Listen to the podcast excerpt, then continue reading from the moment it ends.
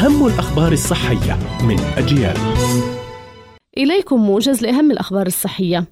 أفاد مشروع بحثي دولي بأن جودة الهواء في غرفة النوم يمكن أن يؤثر على النوم والأداء في اليوم التالي. ووفقا لدراسة حديثة فإن فتح نافذة غرفة النوم ليلا يؤدي إلى تحسين نوعية النوم والتفكير.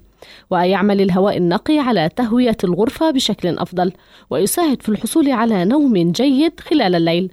وقد يفسر هذا سبب تحسن أداء الأشخاص الذين ناموا والنافذة مفتوحة في اختبار قدراتهم العقلية في اليوم التالي. باحثون يتوصلون إلى أن النشاط البدني يخفض من خطر تطور السرطان ويزيد من فعالية العلاج ويحسن نوعية حياة المريض.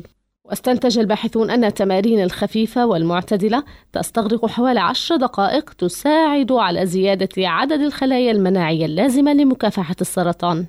التنفس من خلال الفم يؤدي إلى استنشاق هواء جاف غير مصفى وغير مرطب ما يمكن أن يؤدي إلى تهيج الحلق وجفاف الفم وزيادة خطر الإصابة بعدوى الجهاز التنفسي. ويجب أن يحاول الشخص التنفس من الأنف قدر الإمكان حيث يقوم الأنف على تصفية الهواء وتدفئته ما يقلل من خطر الإصابة بأمراض الجهاز التنفسي ويحمي الرئتين. كانت هذه أهم الأخبار الصحية قرأتها روزانا طه. إلى اللقاء.